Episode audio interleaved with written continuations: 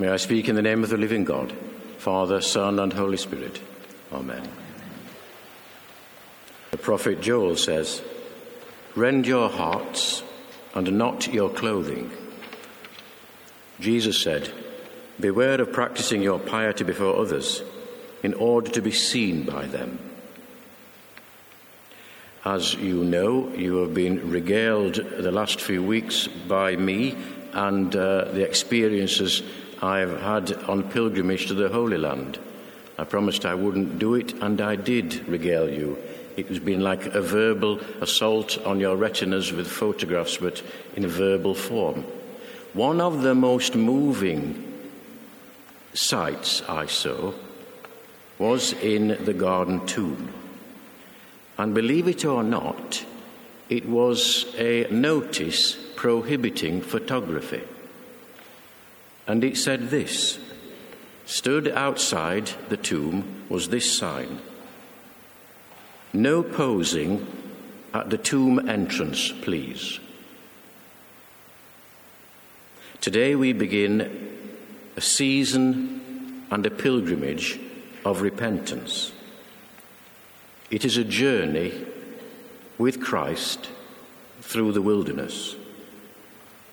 We're encouraged to imitate Christ's experience in the desert by denying ourselves certain luxuries and treats, such as chocolate, alcohol, television,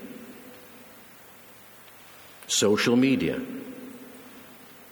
It's a modern form of fasting. We buy the latest Lenten study book we commit ourselves to special prayers and special spiritual exercises and devotions. All this is aimed at bringing us closer to Christ in the wilderness. We are called in this season to repent through self examination and confession. The prophet Joel and the teaching of Jesus in the gospel reading calls us to attend to the interior life, to work this out in the secret place. In ancient times, when people wanted to show mourning or deep, a deep sense of sorrow, they would tear their garments publicly. This was a dramatic display of their feelings. And Jesus addressed this public display of piety found in his own time. For instance, when you give alms, when you give to the poor, do it without noise and a stir.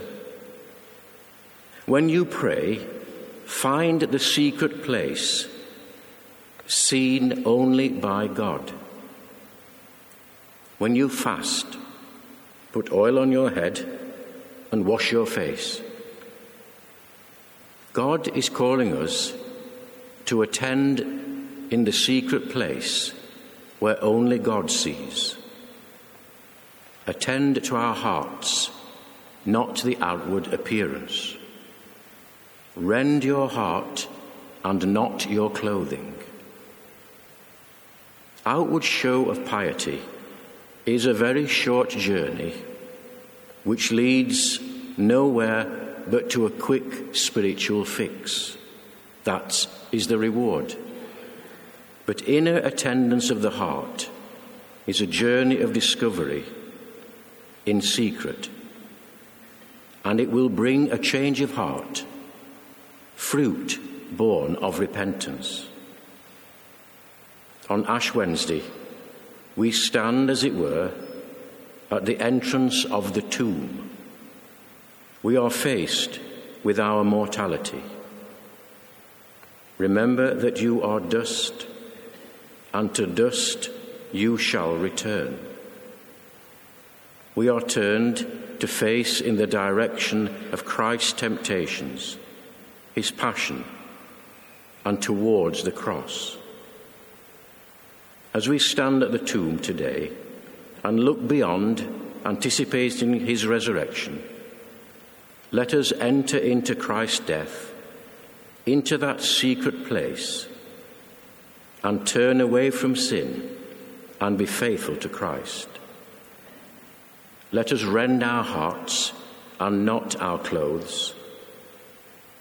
And whatever our Lenten practice and piety demands of us, let us remember no posing at the tomb entrance, please. Amen.